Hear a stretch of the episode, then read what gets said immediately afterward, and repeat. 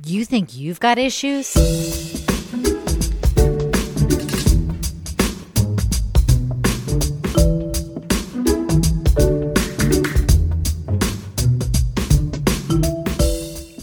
Hi, I'm Dr. Laurie Appel. Welcome to my podcast where we will be talking about a variety of mental health issues because, you know, we've all got issues. Okay, so so far, we've gone over some basics about parenting, and we've had a guest on to talk about getting our kids to listen and to give us some general information and advice about how to use behavior modification techniques, rewards, and consequences in the right way in order to elicit the kind of behaviors we want to see in our kids. In these next two podcasts, however, I want to talk a little about what I see as the big five problems parents come to me with. And I'm not talking about diagnosable problems such as ADHD or spectrum disorders and things like that, but more general everyday problems and issues that most, if not all, parents struggle with. These are what do I do when my child lies to me? How can I deal with my child arguing with me and pushing limits? How do I set limits around phone and electronics? What are appropriate consequences for breaking the rules? And what can we do when my partner and I disagree about rules and consequences? Today, I'm going to address the first two of these, as they are somewhat interrelated. So, first, let's talk about lying. Why do people lie? In my experience, there are three reasons why people lie to avoid getting in trouble, to enhance one's self esteem, or draw attention to oneself by embellishing things, or to avoid hurting someone's feelings. Now, I would say that avoiding hurting someone's feelings is not the thing that parents come complaining to me about, and it isn't the worst reason to lie. So let's just set that one aside.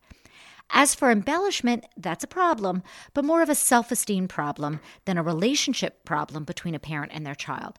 So for today's podcast, let's stick with lying in order to avoid getting in trouble. Basically, your kid wants to do something or did something and doesn't want to suffer the consequences for it. From what I've seen with the families that I work with, parents unwittingly make two really big mistakes when it comes to lying. The first is that they actually unwittingly set their child up to lie by asking a question. And what I mean by this is that they say, Did you use my mascara? Or did you put that hole in the screen window? These things are said, of course, in an angry and disapproving tone, eliciting a knee jerk reaction from their kid who's a little scared. So the kid says, uh, n- No, I didn't. Then the parent, knowing full well that the child did do the deed, starts to present evidence of guilt to their kid, who, even in the face of irrefutable evidence, holds tight to their lie. Now the parent is furious that the kid not only did the act, but then proceeded to lie about it. And the kid is even more afraid of how angry their parent is becoming and just sticks to their story despite the cost. So, how can we play this differently? First and foremost, don't ask. If you know your child used your mascara, just state it and present what you'd like them to do in the future. Hey, Mary, I see you used my mascara. In the future, please don't do that. It's not good hygiene to use someone else's eye makeup, and it's also not okay to take it without my permission. Next time, ask, please. Or let's say your kid is not even allowed to use mascara. You can add, I don't think we agreed that you could use mascara yet. So let's discuss that and come to an agreement about it so this doesn't happen again. Or let's say in the screen scenario, I see you put a hole in the screen. I'm not sure what you were trying to do, but now it has to be fixed. This Saturday, you and I are going to go to the hardware store and you can help buy another one and then help me fix it. Now, none of this is said with fury, which just causes fear and escalates the situation. Instead, it is said in a reasonable tone and focuses on the solution. When kids hear that, they don't experience fear. Mm, maybe guilt about their behavior, and believe me, guilt is okay because guilt is what stops us from doing wrong things even when no one is around, as opposed to fear, which stops us from doing things when we think we might get caught. And more importantly, they are learning the important lesson of fixing a problem and making amends. If we address the problem head on without a question, then we're not in the position of arguing later about both the behavior and the lie. And think about a time in your life when you've lied. And none of us have never told a little lie and then we were confronted with it. There are very few times in my experience that I've heard ones of any age say, You know, you're right. I've been lying all along. I confess. Usually, once we are down the path of a lie, it's just human nature to stick with it. As we get older, we just get more clever about how to justify, excuse, or deflect blame when caught in a lie. All right, so let's get back to our kid. When you set your kid up to lie by asking a question, things can very quickly get out of control. Now you're really furious and feel like you have to punish, punish the behavior and also the lie, and things can escalate from here. Both you and your kid getting more angry with each other. So, if we avoid the confrontation and instead deal with the problem and find a solution, we are in a better position to teach an important lesson and, and also to present reasonable consequences.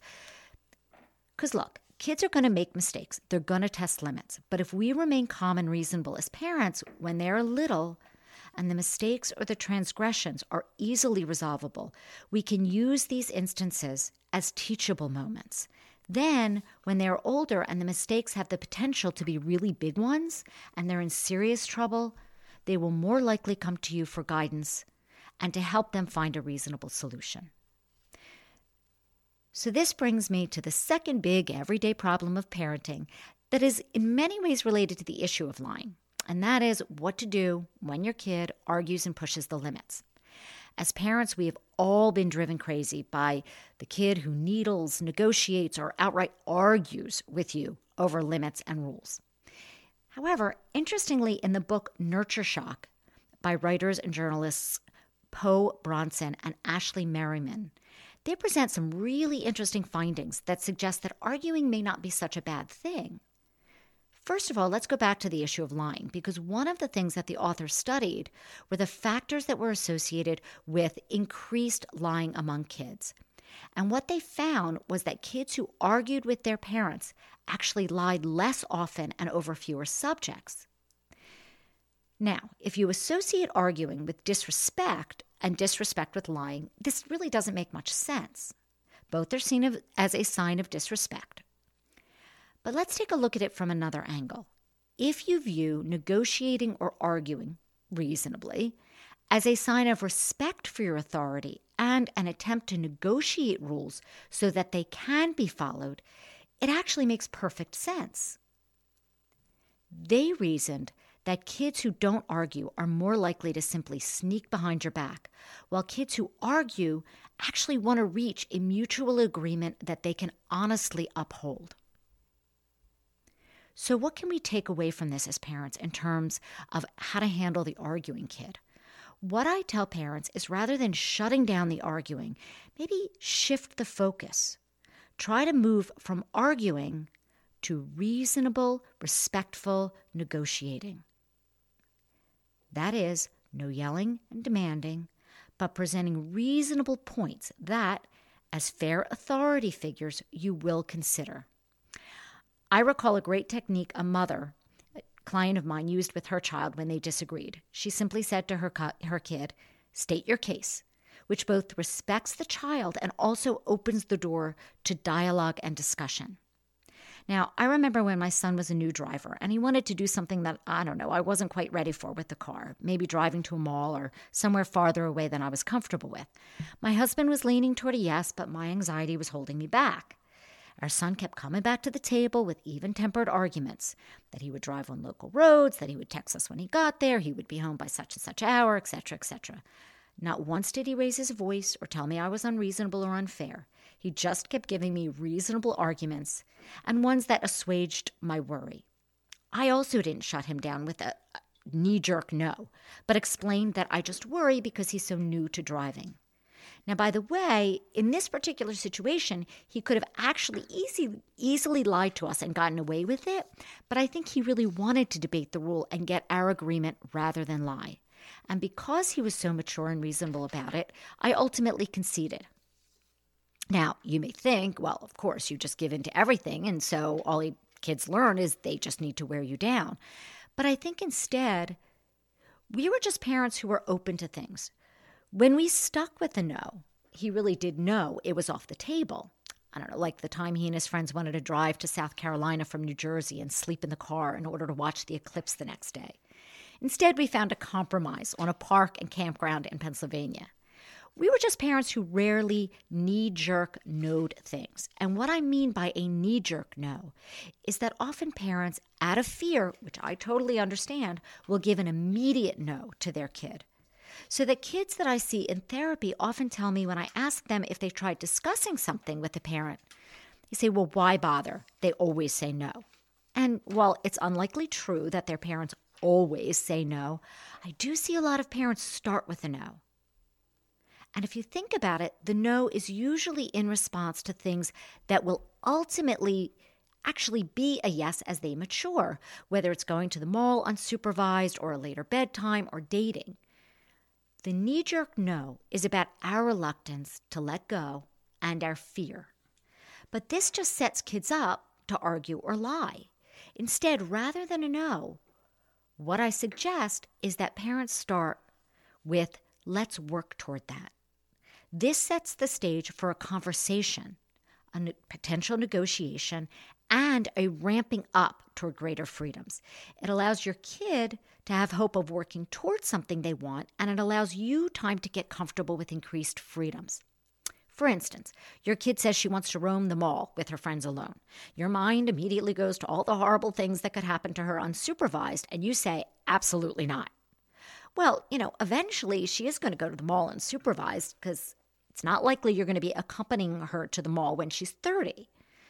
What if instead you said, Well, let's work toward that. I'll take you to the mall and I'll hang out on the chairs outside the stores while you and your friends shop. And if you can be responsible about that, we'll take the next step. Over time and in a way that you can digest slowly, you can begin to loosen up on the reins.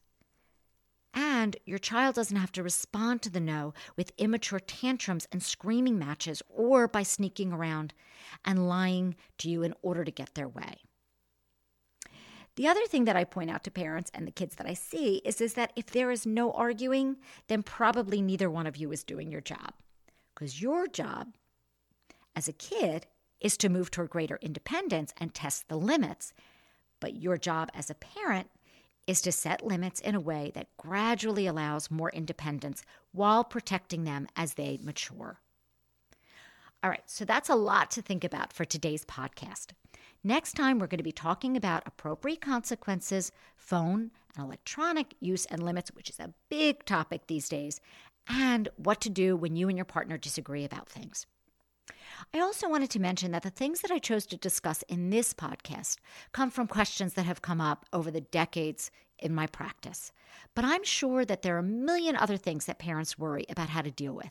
If you have a question or a topic that you'd like me to discuss, please feel free to leave me a comment on iTunes, and I'll be happy to consider working it into a podcast or even devoting a whole episode to it.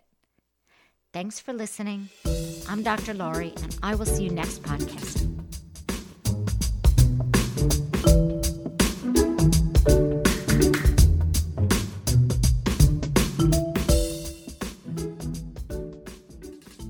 Dr. Laurie Appel is a licensed psychologist in New Jersey and Pennsylvania. Her license and practice information is available on her website, laurieappelpsyd.com.